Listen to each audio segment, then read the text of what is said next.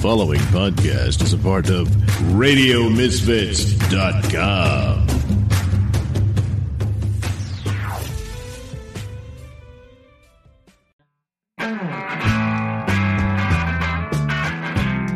It's time for Caffeinated Comics, a lively discussion and debate on comics, film, television, and collectibles, all fueled by the magic of Frappuccinos. And now, here's your hosts, John and Steven. Thank you, Caffeinated Comics. I'm your host, Jon Clark. With me, as a lot always, is Chicago's King of Geeks, Elliott Serrano. How are you, Elliott?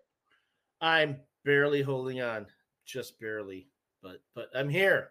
Can you believe it? I made it. I thought something just went down the wrong pipe, but apparently things steeply really. declined between saying hello and hitting record. you know what it is? It's it's funny. It's going around, right? You know, there's this stuff that's going around, and I've got this persistent cough that does not. I mean, I'm telling you, I'm taking everything for it. I have been, and I have been eating Vicks Vapo Cool, like extreme cough drops, like like candy, and even the cough is even fighting those off, which is just ridiculous. Yeah, this is going to quickly turn into old man complains about body podcast, um, of which I don't think there's enough. Uh, like Marc Maron's turning into that, but I don't know anybody else that's doing it. Uh, yeah, I had a cough from, from like March to May, and it wasn't COVID. I got COVID in September, and it came and went easier than this cough did. So you never know. Yeah, but I'm I'm managing. Well, uh, you have plenty of time. You have plenty of opportunity to sit down on the couch and watch things that are happening. Uh, on streaming, things are happening again. It's the holidays. We're getting all these great gifts for the holidays. Yeah. Yes, digital gifts that we cannot give to anybody else. Yeah. Uh, I keep reading articles about how physical media is coming back because uh, I actually just saw a thing. Joe Blow did a thing how you cannot find Cocoon. You can only find Cocoon 2. And it it's not streaming on anything. The Blu-ray's not available. And the message that keeps coming back to me is keep keep your Blu-rays, keep your DVDs. What have I been telling you from the very beginning? I mean, I that's well, okay, and, and uh, there's well, and then in my experience is go to disc replay and get your DVDs back for pennies on the dollar. yeah, but it's you know, but we've we've talked about this on the show in the past. Um, things Well, so when you when you don't when you don't keep it yourself and you don't keep the media yourself, you keep leave yourself at the mercy of you know these media conglomerates. You know, we we again we've discussed it. When things disappear, it's like they never existed, right? Right. And with every with every iteration, with every upgrade or whatever, what did they say that like okay, so now everyone's getting everything in 4K, right? But maybe half of the entire collective movie catalog will actually get the upgrade. So that means the other half is going to stay in the old format. So we well, they say I saw this in a documentary about VHS. Actually, they say every time we move up in media, we lose fifty percent of our titles. there you go. And I think really it's Mhm. because when when you move up in media, they're mostly concerned with new new movies. So yeah, you're that pipeline's going to be full anyway because they're constantly making new movies. But like some of your favorite things uh can disappear. I was just at I spent the um, weekend at Howie Warren Gardens and we did a, uh podcast about all the bad movies we watched, and some of them were real hard to find. I mean, we had to do a free trial to something to watch a film, and I just read where Sony dropped a bunch of TV shows whether you bought it or not. So that's and that's the thing I worry about with Apple. With I, I bought everything through iTunes, uh, um, and it's like when when does Apple just go? You know, we're not really interested in talking to Paramount and Disney and Warner Brothers anymore, and then it just clicks off. So I agree with- not, right. yeah, I do agree with you. I do watch streaming. Uh, as I said, I go to I'll go to disc replay and half price books, and like I found the Star Wars trilogy for six bucks. Okay, I call them now insurance discs. You know, Indiana Jones was twenty dollars. Uh, I saw it and I didn't get it yesterday. I saw the complete Adam West on Blu-ray, uh, Batman episodes, which I have streaming. Uh, but I I still don't put them in the machine. You know, I have a Blu-ray player connected to one TV, and I have the PlayStation Five connected to the other. And sometimes they look better. Sometimes the quality's up there.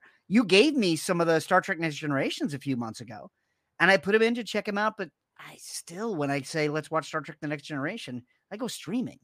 Yeah, so but it's but- that's understandable. But when they're gone, and eventually they will be, it's it's the bunker mentality. It's got to have have that in your bomb shelter, your media bomb shelter. Yeah, but here's the thing I always worry about. I had this argument with my father actually, because my father had walls of VHS and was going to DVD and never went to Blu-ray. He's like, I'm, I'm done. And he's a snowbird now, so he's like six months in Florida, six months in New York. So he doesn't want a lot of stuff, which is the opposite of what he was, which is why I am who I am. Uh, but uh, the one thing I worry about with that is like, well, I have all these discs, but can I count on the machines always being out there? Because the machines are going to break down. They don't put disk drives in things. Well, that's why that's why Blu-rays are really cheap right now. And buy yourself a backup. You know, yeah, just keep it in the box, and then hope that you there's an adapter to connect it to your TV. Because if we decide no more HDMI, you know, like we decided no more component, like we decided no more coaxials, it's it's always a racing game. I mean, and you know, it's unless it's in print and you know how to read, because that's Mm. also a translating thing. and it's not in cursive because these mm-hmm. days it's like kids can't read cursive anymore, which means they're going to be historical documents that they're not going to be able to read. That's fine because I was told by nuns over and over again that I couldn't write cursive. and I will burn cursive down for that. if I can't write cursive, no one will write cursive. But then you won't be able to read the Declaration of Independence. I can't read my own signature. I go to Walgreens and get my subscription. They make me use the fingernail, and I'm like, I don't know. I just I just kept making circles until I thought I was done. well, Jon, because you can't read your own signature, screw the Declaration of Independence already. Yeah, let's go back to England. I mean, you know, I don't mind England. they had Beatles and Doctor Who and Neil Gaiman and John Cleese. I, fine. Oh, don't bring up John Cleese. John Cleese is on the outs with a lot of people right now. John Cleese is on the outs with Eric Idle. Oh, they are. Yeah. Yeah, he said he's gotten weird. Well, I saw him live last year in Seattle, and it was like some of it was great and some of it was a little weird. I was like, huh, you know, uh, I Well, always he- he's very anti-cancel culture right now, and I'm not going to. I Mm-hmm. am not going to disagree entirely with him. He he makes some good points. But well, the point, yeah, the point he made when I saw him live was like it should just be, it should be the opposite. Instead of not making fun of anybody, we should be allowed to make fun of everybody. And I, I get that, but it's like you also have to find new ways. Right. I mean, there's there is very little, you know, it's like the whole comedy shouldn't punch down. I I kind of get that. I agree. At the same time, it's comedy, you know, it's Mhm. it's not it's not actual punching. Comedy always has a target. So and that's it. Even if the target is self inflicted, there's always a target. right. So I mean, I, I- when people start saying punching down in comedy is equal to actual punching, then we're gonna Okay, I haven't seen these people, but I don't wanna. Oh God, but anyway, there are people with no senses of humor out there, and they're very angry at people that do. Yeah. Oh, and and again, I will I will um and the, before people say I'm getting on um comedians making fun of of the disadvantage or trans folks or which I I disagree. Um I I don't think there's anything funny about it, but um I, first say uh, why Will Smith slapped Chris Rock when he's supposed to be a comedian and the worst thing a comedian can do to another comedian is burn him, okay, roast them. That that's way more effective than smacking someone. Well, Will Smith is not funny on his own. Yeah, it, there you go. He had one delivery that kind of worked, and it worked great in Men in Black. And then in Suicide Squad, I was like, he's just doing the thing from Men in Black. He's already out of his toolbox, and I don't know. I'm kind of with the rest of the world. I don't want to look at Will Smith anymore. Well, you're not. You don't have to right now because we'll. No, because everything he's working on gets canceled, and he's no longer attached to franchises that I'm going to have to sit through. So beyond that, and I mean, is the Will Smith cat? Uh, pardon me. Is a Will Smith ca- catalog of films going to disappear because they don't go, go up to 4K? Oh my god, you sound like you've done so much weed. Pontificating and coughing. I swear I'm not smoking, folks. I'm not. but um, yeah, it's it's still um the, whole thing with the physical versus streaming. Yes, but here's they lured us in with this promise of convenience. Well, they lured us in, they lured us in with this inexhaustible library of like you're gonna have everything, and it, for a while was Netflix, and really, you know, it's late stage capitalism. It's like how can we how can we squeeze the most money, and how can we compete with everybody else? You know, I, um, now they're just selling stuff to each other. I mean, even up to a year ago, you know, Stephen uh, Brown messaged me this morning, and he said Spectacular Spider-Man is gone from Disney Plus, and it, for a long time it was on Netflix and not on Disney Plus. And when it came to Disney Plus, and, and you know, um, this is a show I love, so I bought it on iTunes. So what does that mean? Um, that that it was like okay, they made a big deal about like Spider-Man is coming home, and then they just sold it out. They did the same thing with on Paramount Plus. There was like we are the no, only home for Star Trek, and they pulled the series off everything, and then they sold the movies to Hulu, and then they got them back. It's just everybody's just spreading this stuff around. So you you're right. You cannot trust. You cannot trust uh, people to hold it for you. And I know this way of thinking means don't put your money in a bank. I know that. yeah, mattress. Put it in your mattress. Go to Amazon with a fistful of fives, and that's how you live your life. I mean, it's it's like the thing with Paramount where they said, "Well, we're the home of Star Trek," but then they realized that that just wasn't the draw that they wanted it to be. Well, they they dropped the series they were producing. Yeah, they were like, eh, okay. Then they expanded even more. Now Paramount Plus is the home of Frasier, you know, Yeah. the home of uh, of, of Yellowstone. Yellowstone. if you can Yeah. believe that. You know, all these other things that our people are interested in, and and just uh, and thus the Paramount Plus brand expands, and then they don't have to rely so much on Star Trek. But you're right; it's like then it's back to okay, well, you know, we don't need this anymore. Let's settle it off to so and so, and then the folks can get it from there. Isn't that the, always the way with Star Trek? We're gonna build a whole UPN network around Star Trek. Whatever happened to UPN? It became the CW because the WB also tanked. Then what? The CW became like a streaming channel, something like that. I don't know. I, I don't know what broadcast is doing anymore. I, I haven't had broadcast in like four years. I think there's a CW app. Yeah. Yeah, all, all I know is that NBC shows come on Peacock the next day. That's all I know.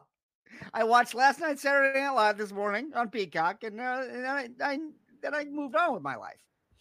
I just saw a thing that said um, uh, "Only Murders in the Building" will air on CBS, or it'll air. I'm sorry, it will air on ABC. And then I saw a post like, "Are you excited?" And I was like, "I don't know how I'd watch that."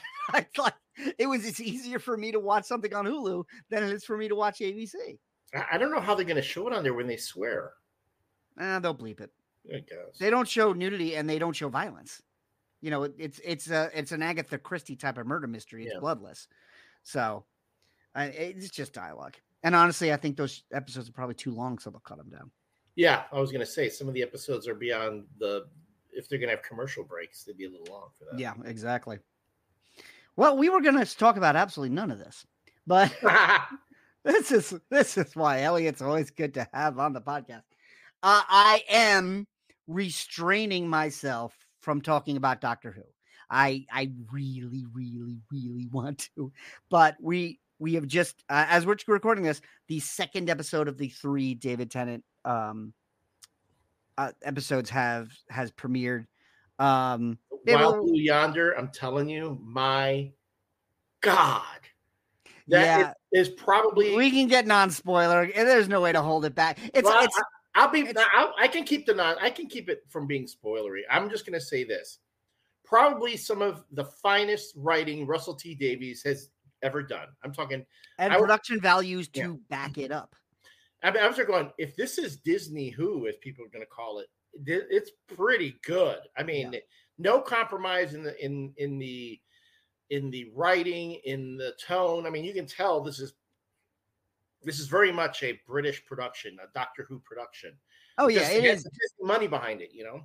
Yeah, in the same way that it took that big step forward from the classic Who to New Who, and then from when it went to HD with Matt Smith, like you could see you could see a clear step up. That's what this is, because it's you know they've never been able to do anything of this scope before, and and and David Tennant and Catherine Tate, it's like no time had passed. My and that's the other thing too. The the performance between those two. I mean, uh, it, it's the the just the the episode. Uh, Russell T Davies ex- uh, kind of prefaced it by saying this was probably the scariest of the three specials. Mhm. You know, and I Well, it was, it was a classic where we land on a spaceship we weren't supposed to. The TARDIS dumps us there. We're trying to figure out what's going on. Something bad's in this thing. something exactly, and it is bad. And the performances, I mean, because it's it's essentially David Tennant and and Catherine Tate. The whole That's episode, it. just them, The just them. entire yeah. And Russell T Davies said like I have David Tennant and, and Catherine Tate. I'm going to use them. And David Tennant t- takes it to another level here. I mean, because you could tell.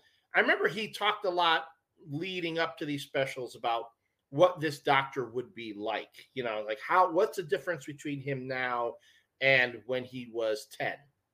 Right, he was ten, right? Yeah, he was the tenth Doctor. I mean, the numbering system went out the window once John Hurt came in, and then Right.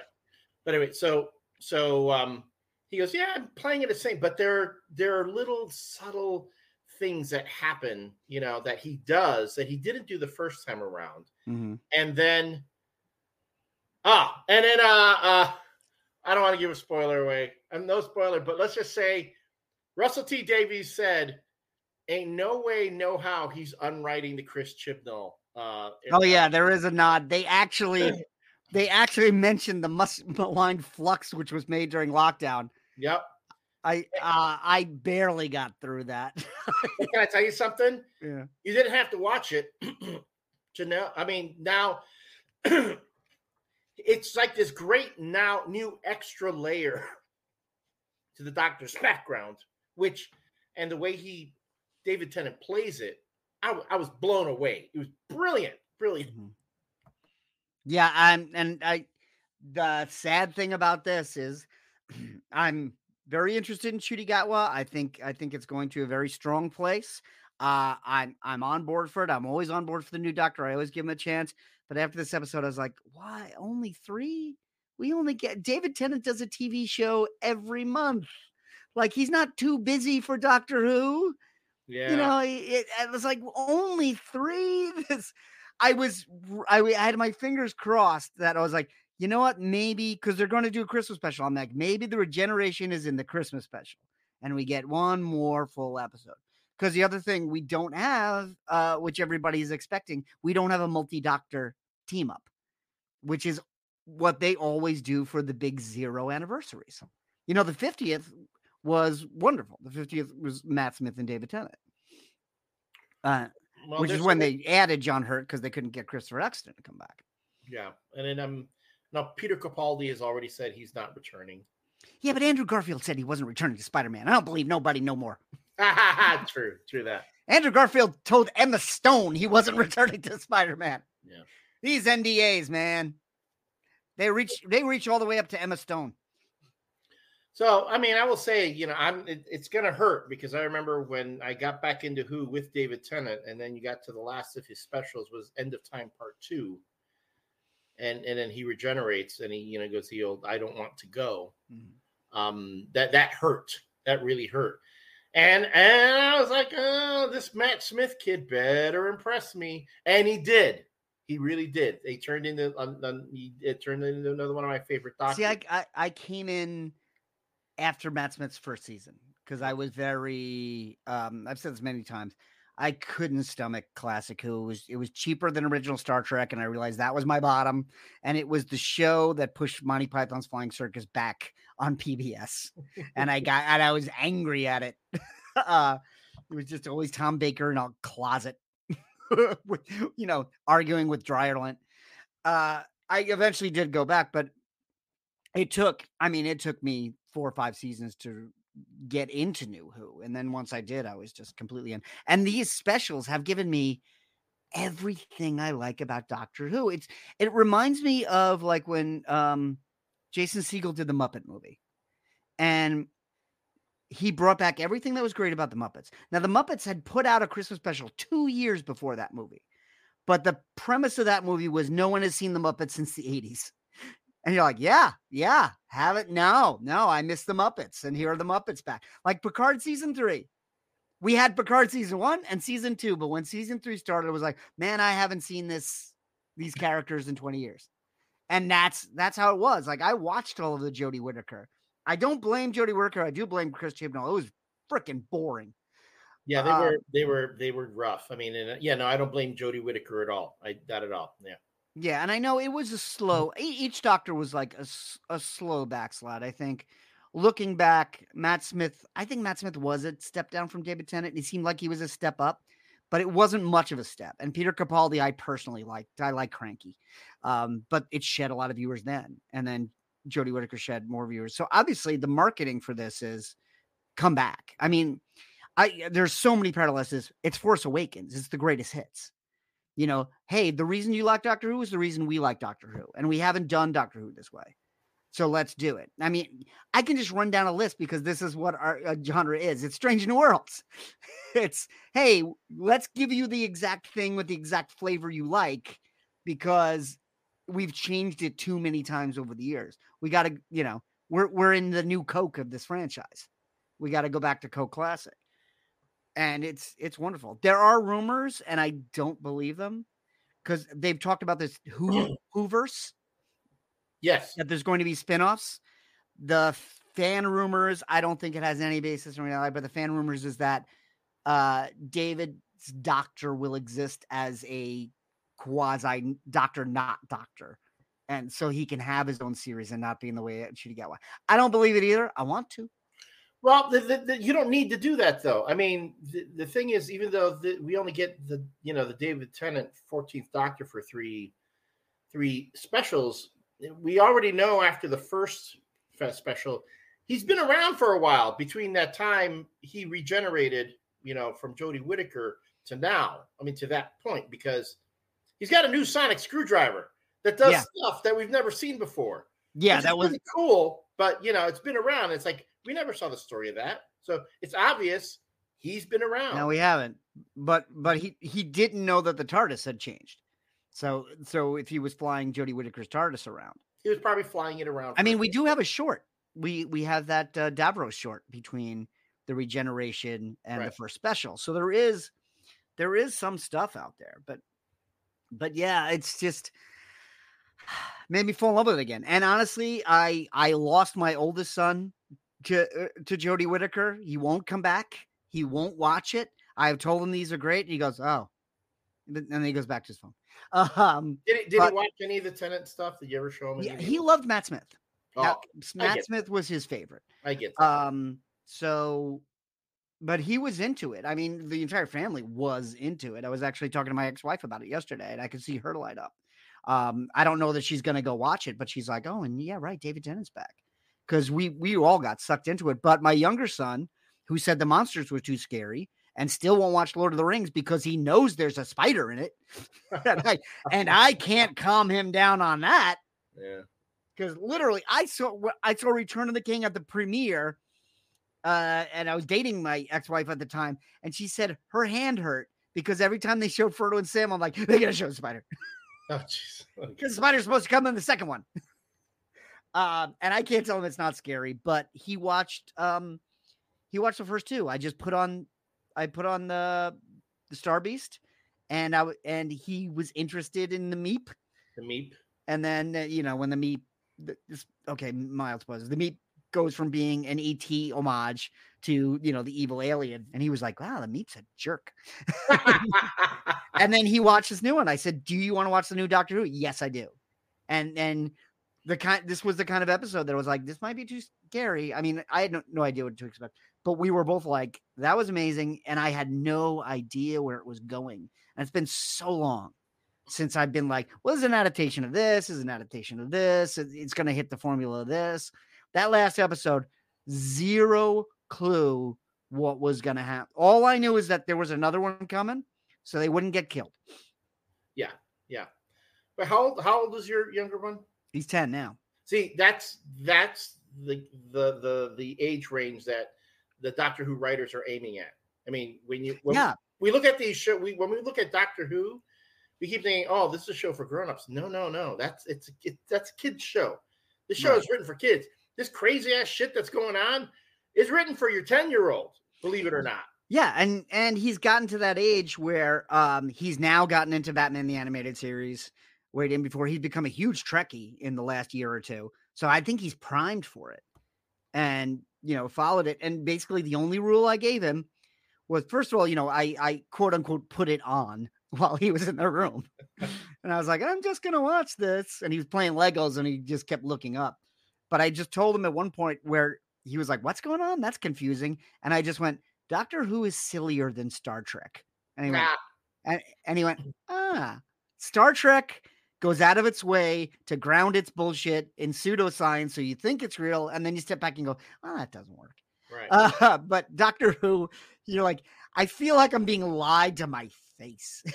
it's like it was, you know, like when he starts explaining how the time travel works, it reminds me of the movers that I had. you know, who forgot to tell me that their rates double on Saturdays and forgot to tell me they were double booked and then didn't move a bookcase. And yes, I'm not over it. oh boy. But you know, Doctor Who Doctor Who is a magic act. You know they're just doing crazy stuff in front of you, but it's fun and it's entertaining. So don't go on message boards complaining about certain things, which you, that's back to that. I mean, Yeah, it's always that. I've already dealt with that at one point today on a message board. People complaining about the actor that played Sir Isaac Newton in in, in the latest. Oh, I knew that was going to happen. Yeah. Well, you know, uh, obviously, uh, Doctor Who's woke and they don't like it. Yeah, And, And you then- know, they've had a lot. They had a lot to say about trans in the first episode. I'm sure that pissed them off, so they couldn't take a, a dark skinned Isaac Newton because you know all the Isaac Newton's diehards are saying this isn't canon. I know Isaac Newton, and sir, you're no Isaac Newton. Because not a day goes by that I don't have a conversation about Isaac Newton. Isaac Newton and Elvis. They're pretty much those are our cultural. He's fucking Isaac Newton. God. And then and then and then the Star Trek nerds who say Spock shouldn't have been shouldn't have been able to see the collapse of Vulcan from the moon he was at. That makes no sense. I'm like, you hear phasers fire in space, okay, folks? You can hear the phasers when the you can hear the the uh, photon torpedoes when they're fired. You can't do that in space, folks. The moment you can hear stuff in space, give up all that other stuff. Just It's give it Star. up. Yeah, Star Trek is pseudoscience, and uh, the Doctor Who is magic. exactly. So that, uh, but yeah, I it's man, it's gonna be. We're gonna have a really interesting like rundown of 2023 because this has been the year of stuff coming back. I think more than any other year. I mean, we've had Indiana Jones, we've had Picard, we've had uh, Doctor Who now. We have Frasier.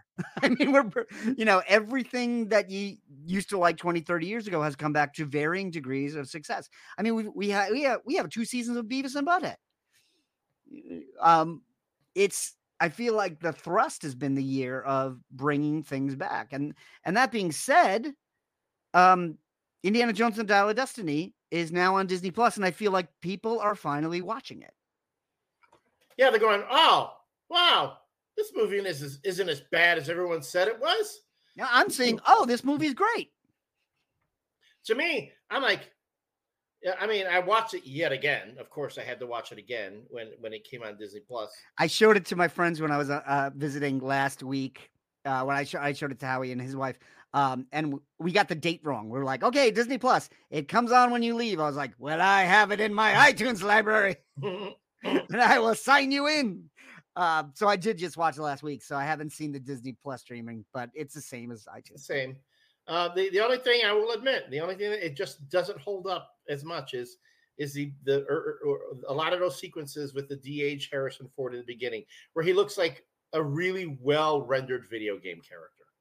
It's certain angles. I, I remember you. We talked about this. I mean, you and I have covered Dial of Destiny probably more than anybody who wasn't trying to review bomb it.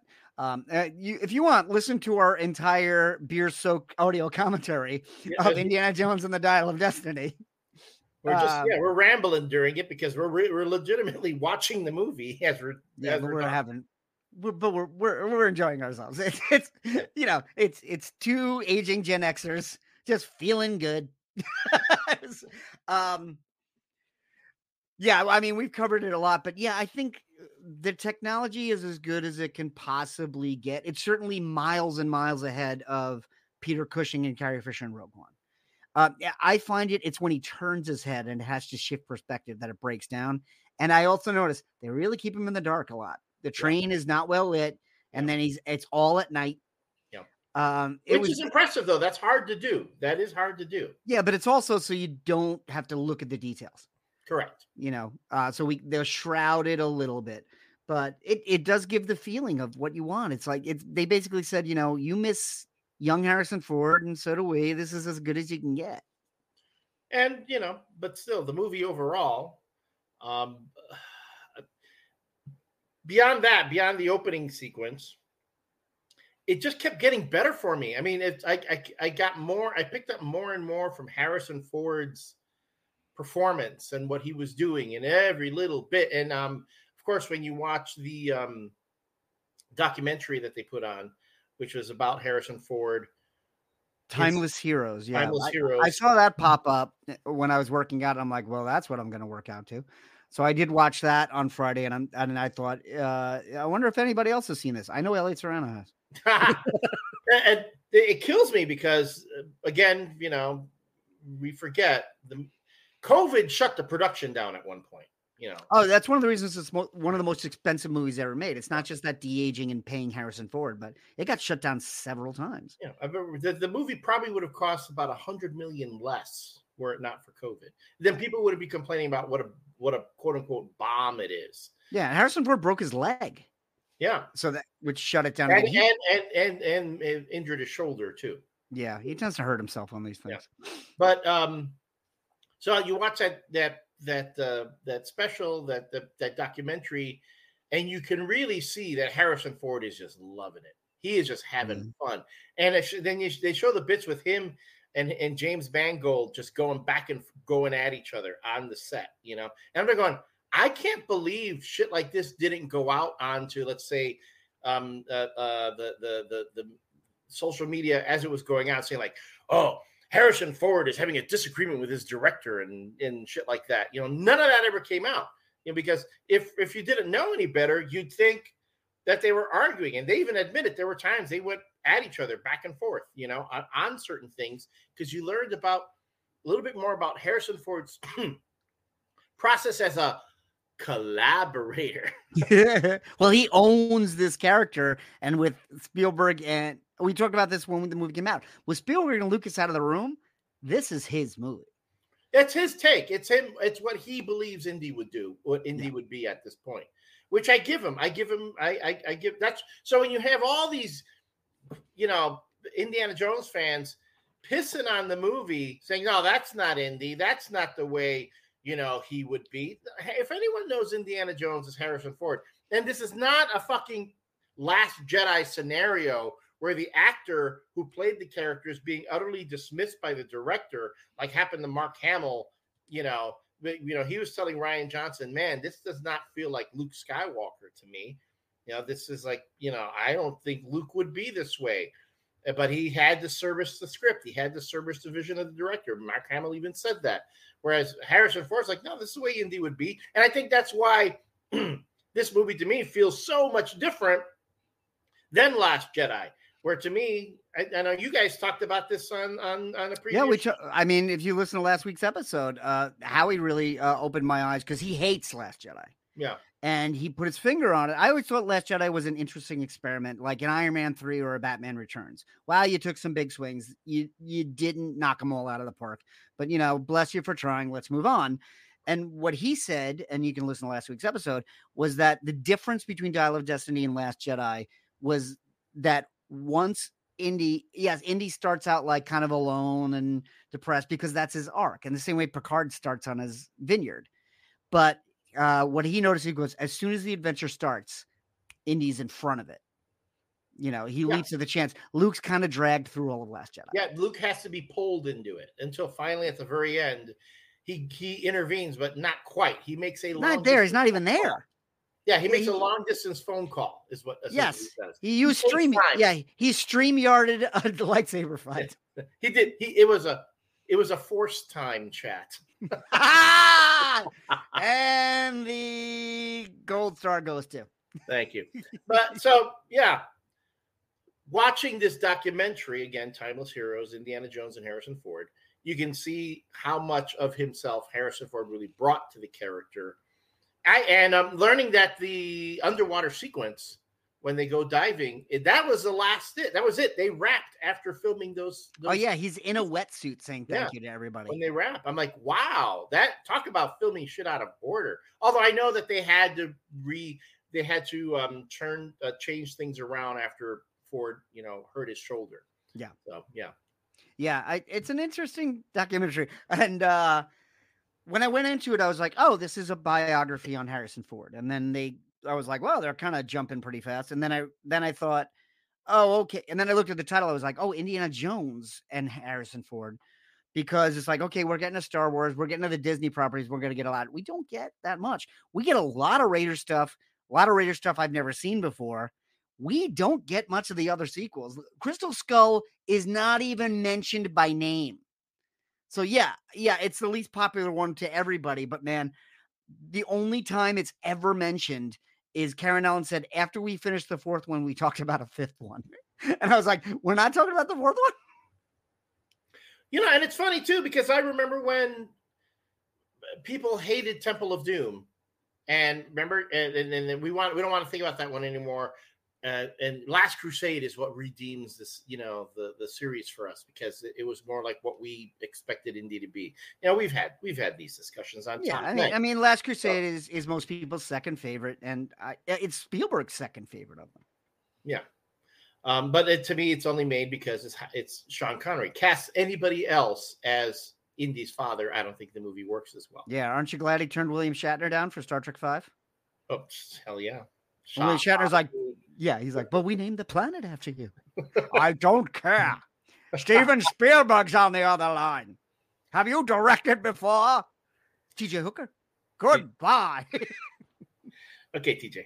it, it, it, it gets me too that um because they do mention other roles that he plays. They talk a lot about um um Witness, which Mhm. was That's- his his. Oscar nominee. I remember seeing that. yep, they talk about it regarding Henry. Regarding Uh, Henry. Yeah, I was I was surprised they moved outside of Disney. I mean, they mentioned The Fugitive, which I think is his best non Lucasfilm related role. Oh yeah, this is best role behind to me behind Indy. Yeah. Yeah. and, I- um, and of course, Lucas loved uh, uh, Harrison Ford the most in Blade Runner, where, where He was Harrison miserable. gives us- he gives us the most flat performance. because he hated Ridley Scott. Although, let's be honest, it was Blade Runner. Everybody gave the flattest performance. That's that's how it worked. Yeah, but Ridley- again, it's back to the Ridley Scott was Ridley Scott's one uh, direction. Everybody was sleepier. Yep. Uh, well, Lucas would always say, uh, "Faster, more intensity." Yes. Ridley Scott would say, um, "Yeah, uh, sleepy. Go a little sleepy." Yeah. Yeah.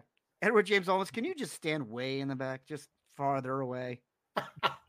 And I learned that the whole uh the whole sequence, the young Indiana Jones sequence that the Harrison Ford uh, did, you know, the the framing sequence for the uh, young Indiana Jones and the Mystery of the Blues was directed by Lucas. I didn't know. I didn't know that either.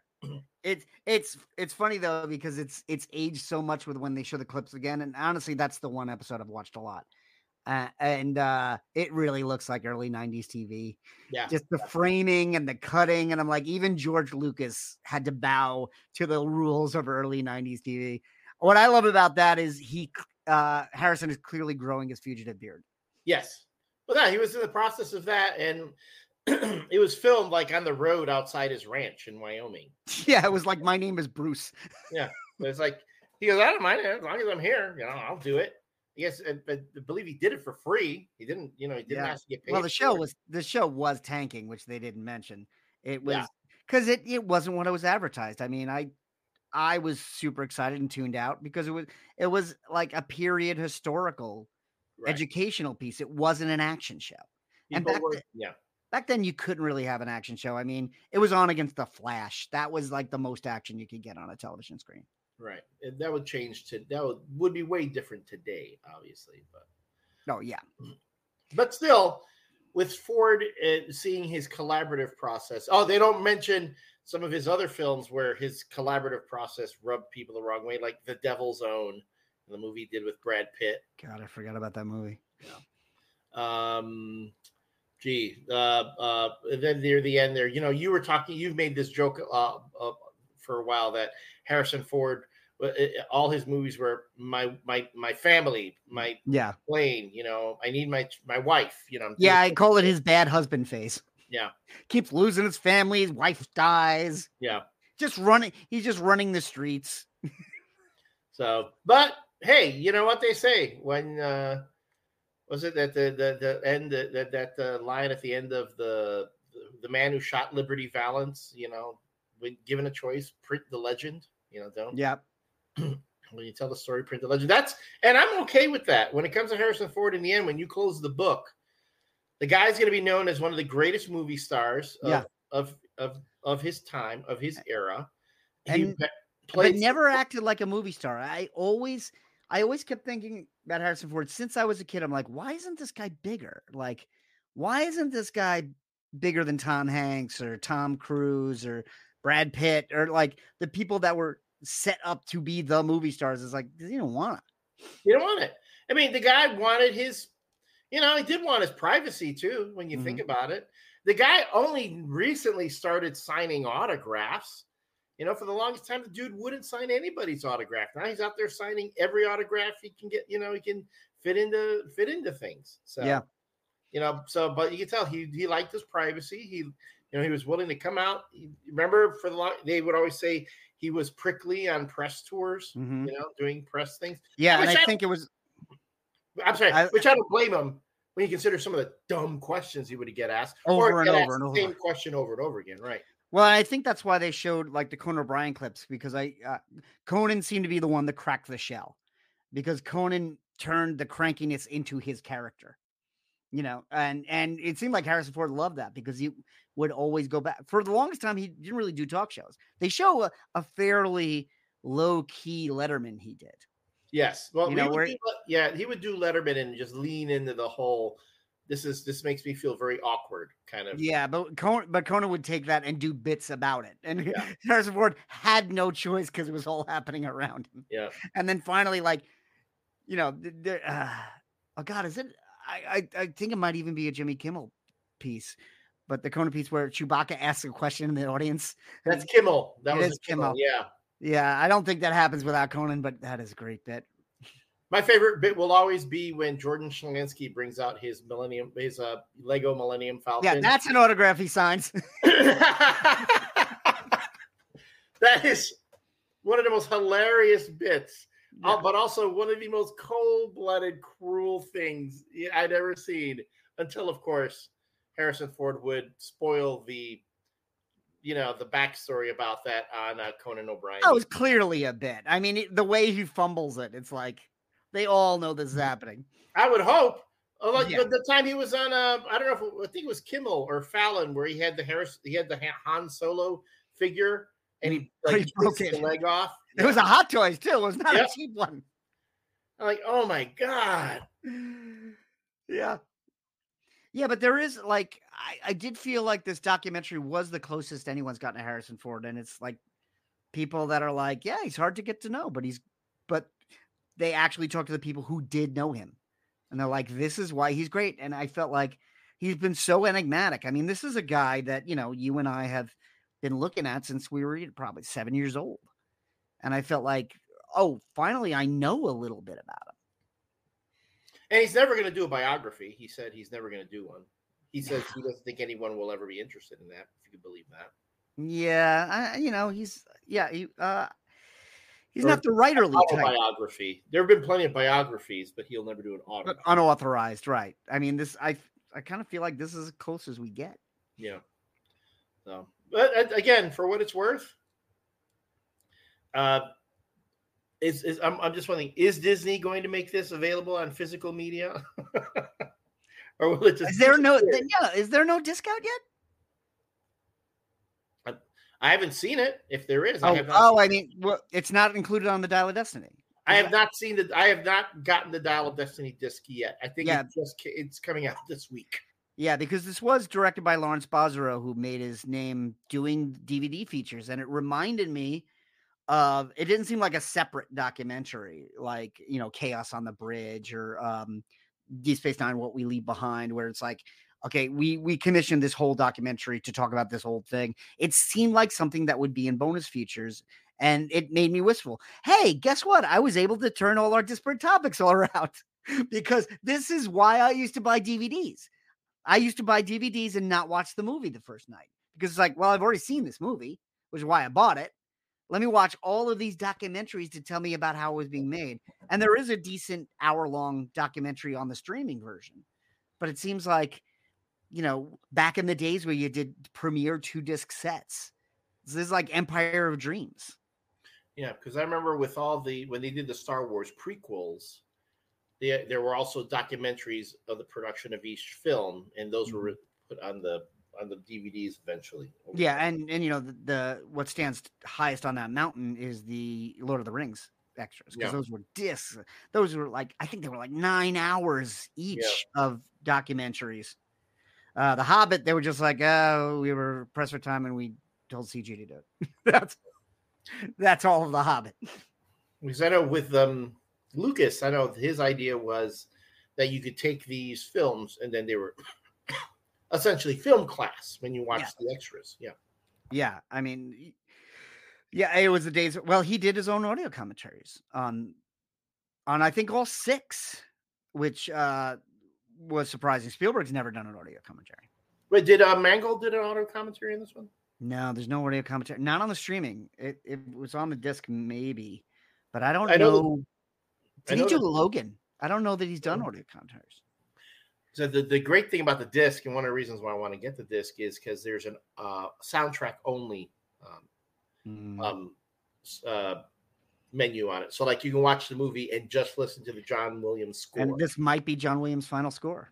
That- well, he says he'll do more, but this will probably be like the last big movie that, Yeah. that he scores. Well, I saw him at the Chicago Sym- uh, Symphony back in the spring, and uh, I mean, he was sharp. He was uh, he was brilliant.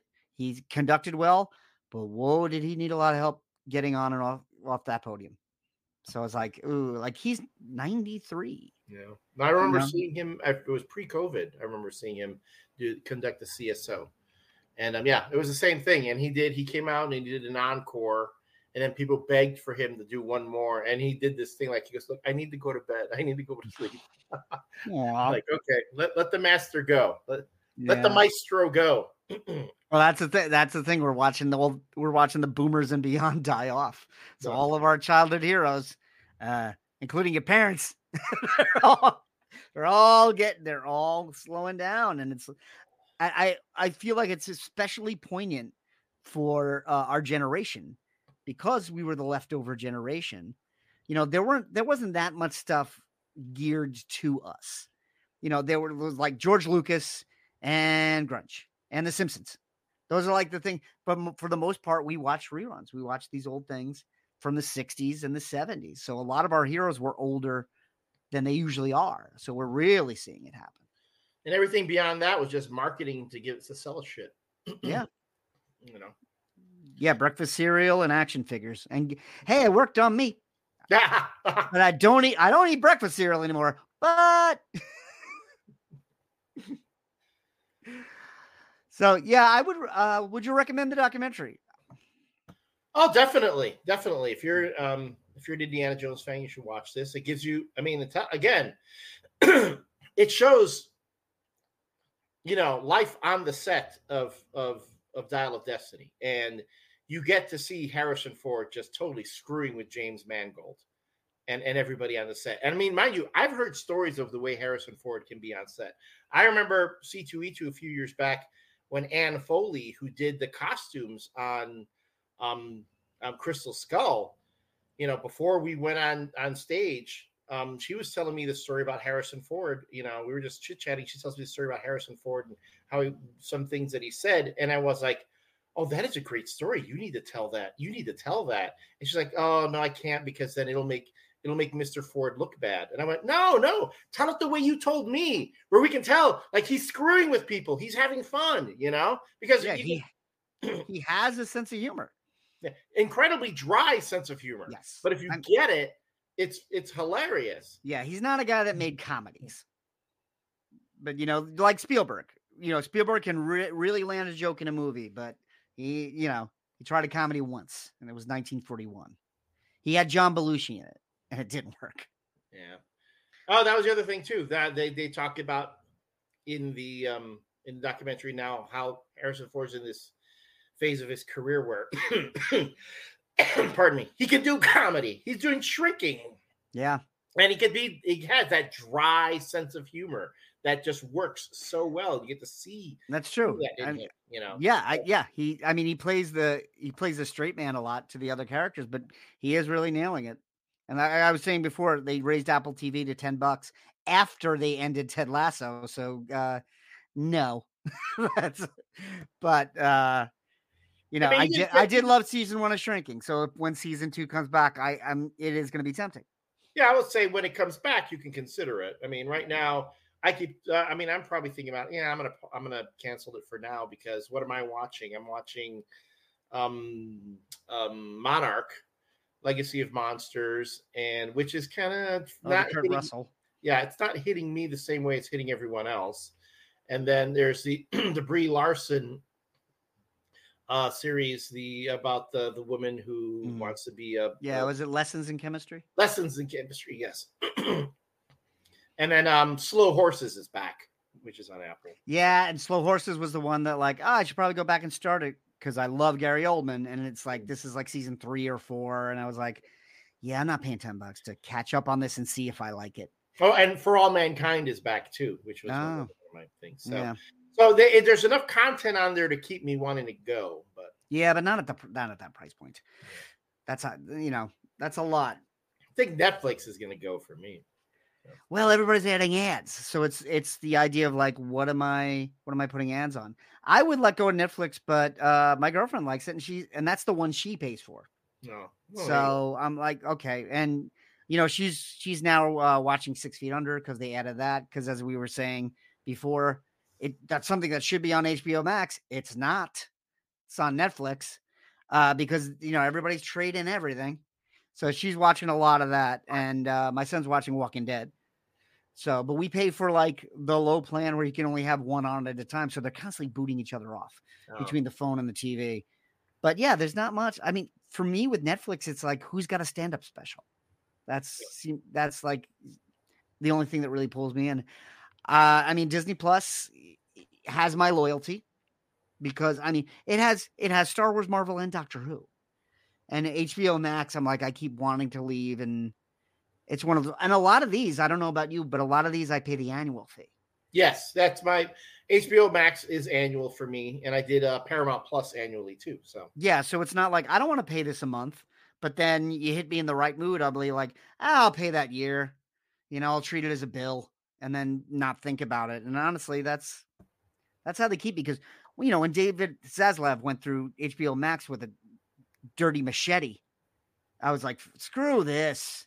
But I had already paid my annual fee, so I was Yeah. like, yeah, screw this. Ten months from now, yeah, yeah. and you know, I, I doubt Zaslav will be there ten months from now. true true I think you know. I think he was hired just to cut things down. Although he did say in an interview that it took courage to cancel all those shows. No, uh, aren't they? Was it um, Eisner? Was it Eisner who said that the the Iger, Iger? No, uh, the the Disney head. Iger, Yes, thank you, Bob Iger. Bob Iger. Eisner was the old guy, the last guy.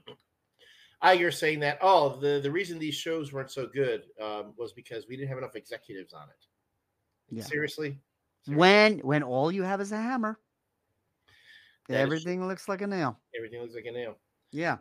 But oh yeah, that's uh, the uh, uh, Captain Marvel.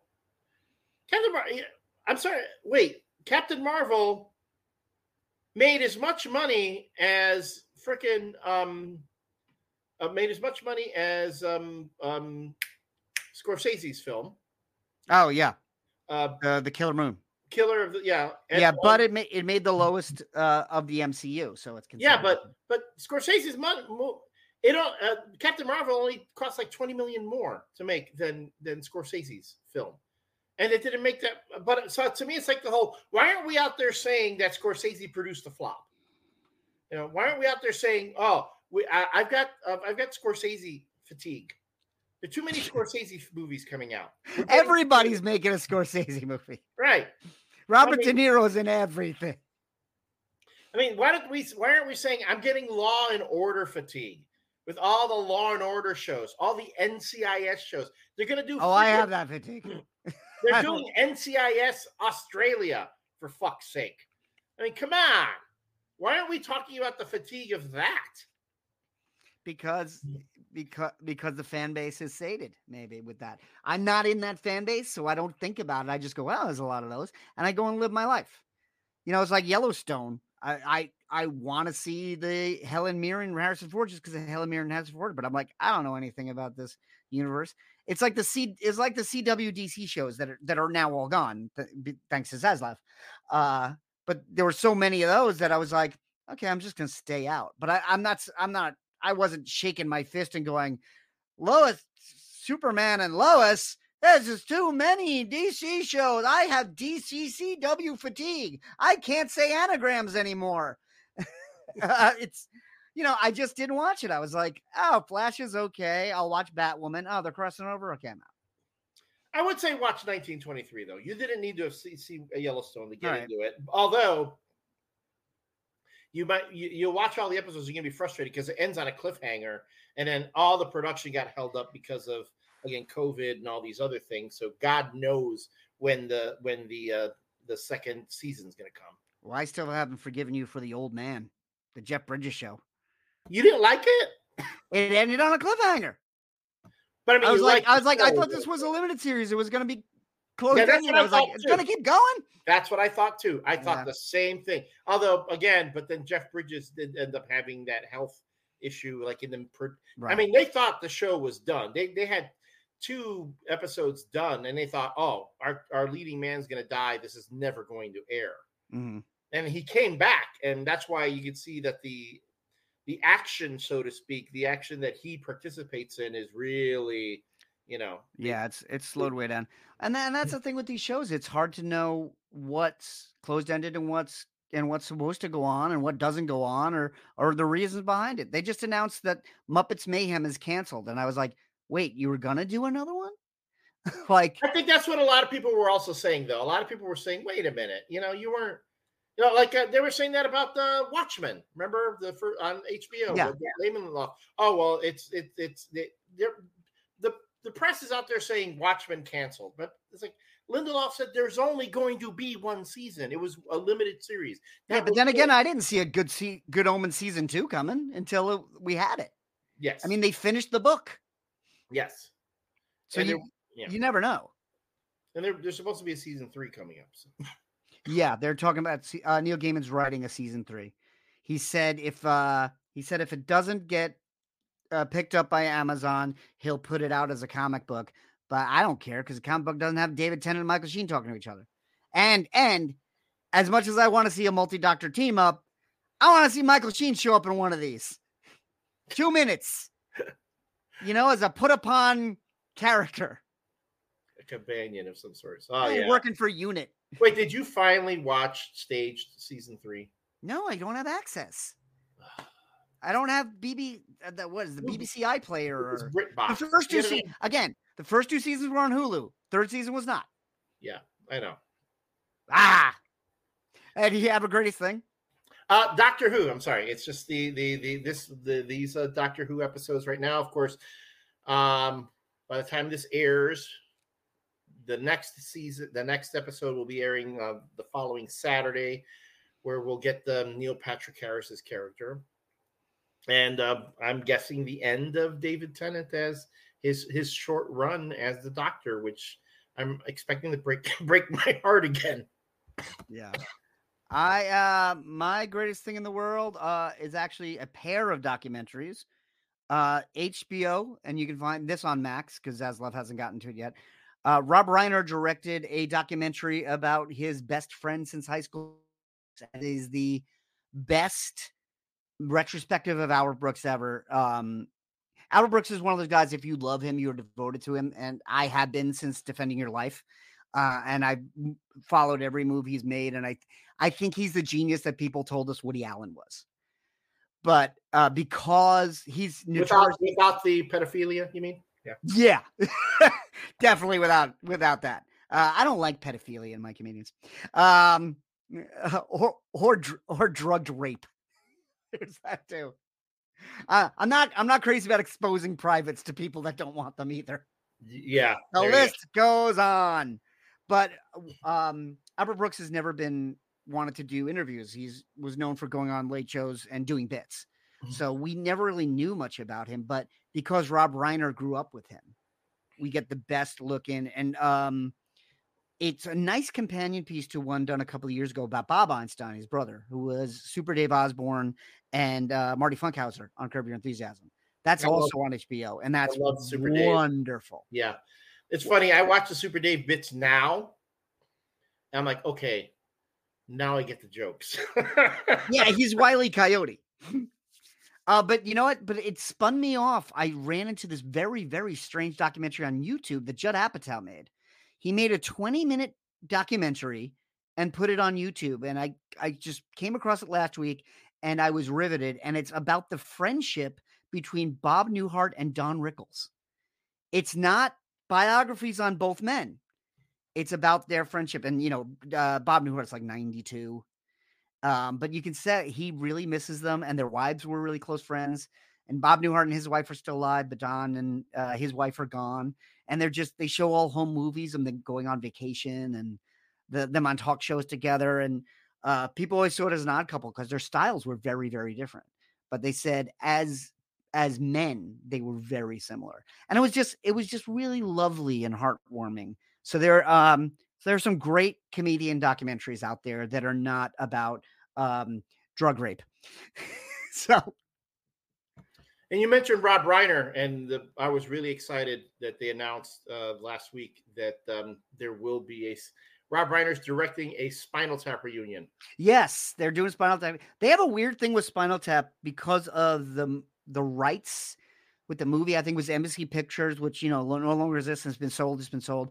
I don't know who has the rights now, but like a, the DVDs come from a different company every time. I just remember a Criterion one, which doesn't help. But uh, every 10 years or so, if they don't do something new, they lose the rights. But I think this, so you'll see them go on tour, or they did a special in the 90s, or they put out a new album. Um, and, you know, usually they're pretty good. And obviously, these are the men who are coming from the Christopher Guest films as well. So no matter how old they got, it wasn't embarrassing. But I, this is the first time that Rob Reiner's joined them again. So I'm on board. I mean, Michael McKean is a national treasure. Yes.